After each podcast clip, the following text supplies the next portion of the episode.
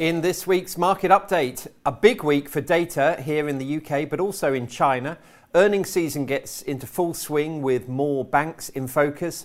And where next for the pound? Well, after the Easter break, the data releases are cranking up again this week with a particular focus on the UK and China. Here, the main number to watch will be Wednesday's inflation print, which is finally expected to show a meaningful decline after several months in which the UK has seemed to be an inflationary outlier. Recent readings in the US and Europe have shown a reduction in the rate of inflation, but last month price rises unexpectedly accelerated here to 10.4% year on year. This week's reading for March is expected to be 9.8%, with the core inflation number that excludes volatile food and energy prices also lower at 6% compared with 6.2 in February. The main driver, excuse the pun, will be lower petrol prices, but less supply chain disruption and lower shipping costs will play their part too. Things like clothing and furniture will benefit from lower transport costs. The Bank of England will obviously be keeping an eye on Wednesday's inflation number in the run up to its next rate setting meeting on the 11th of May. It will also be watching Tuesday's labour market data, which is expected to show a small increase in the unemployment rate and a slowdown in wage growth. Rising wages are key to the underlying inflation rate because a pay spiral is how inflation becomes entrenched, triggering a vicious cycle of higher prices, leading to rising pay demands, leading to companies being forced to put their prices up to protect margins, etc., etc. At the moment, the next interest rate call by the Bank of England is considered a 50 50, with the consensus split between another quarter point rise, probably the last in the cycle, and no change. The final piece of UK data this week comes on Friday. As with jobs and inflation data, the retail sales number will provide a key input to the bank's rate setting decision. The other country in the spotlight from an economic data perspective this week is China Tomorrow sees the announcement of the first quarter GDP number, with expectations high that it will confirm the benefit of China's recent post COVID opening up. Recent data have shown a sharp rise in exports after a five month run of contraction. That was unexpected, and combined with good manufacturing and services data, it suggests that the Q1 number could come in pretty hot. The median forecast is for a 3.9% rise in GDP year on year, but there are some analysts forecasting as much as 4.9%. Other than the data releases this week, the main focus will be on earnings, which many see as the key determinant of what happens to markets this year. The first quarter earnings season got underway at the back end of last week with a handful of banking results, the highlight of which was a better than expected report from JP Morgan.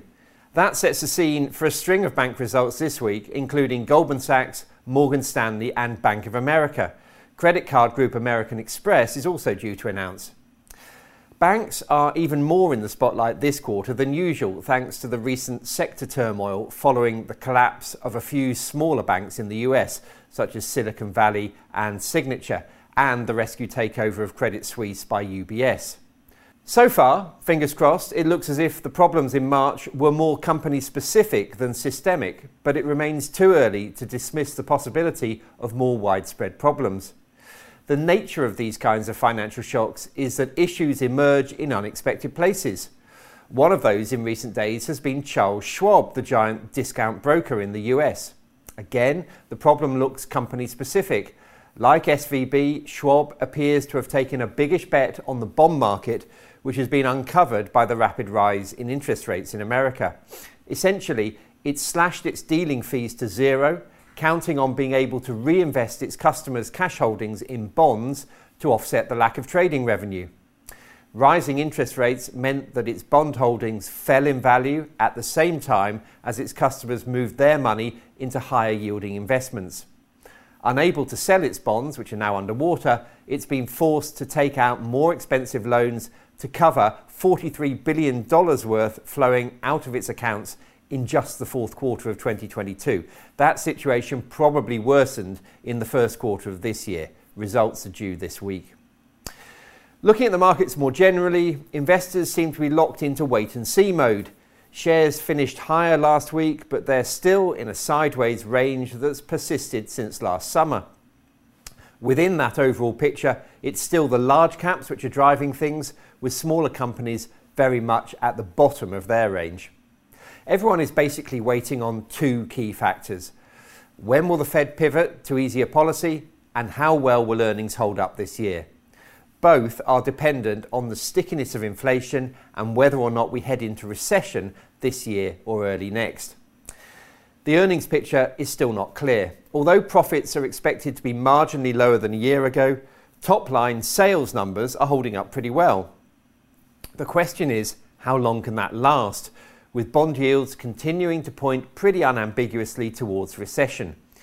The inversion of the yield curve, short yields being higher than long ones, is telling us that the Fed has been and continues to be too aggressive and that this will lead to a sharp economic downturn in due course. To put that in context, the gap between the 10 year Treasury yield and those on both two year Treasuries and three month bills is wider than it was before the recessions in the early 90s, the dot com bust, the financial crisis, and the pandemic.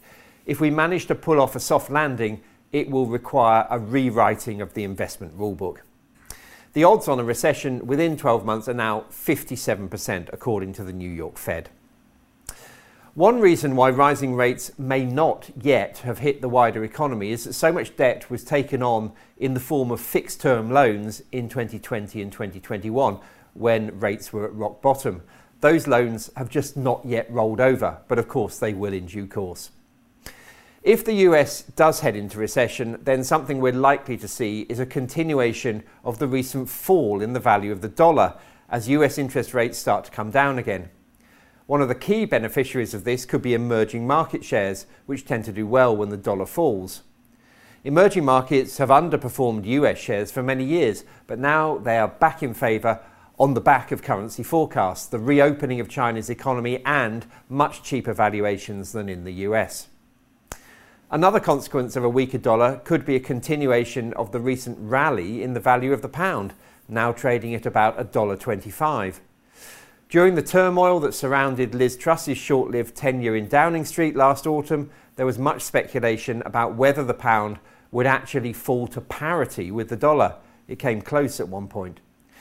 The recent rally in the pound is mainly the flip side of the dollar's fall rather than any real confidence in the UK economy, which remains under pressure. We can see this because against the euro, the pound has been much more stable. Much will depend on whether the Fed and the Bank of England decide to pause in May. The respective central bank meetings are a week apart, with the Fed going first on the 4th and the bank a week later on the 11th.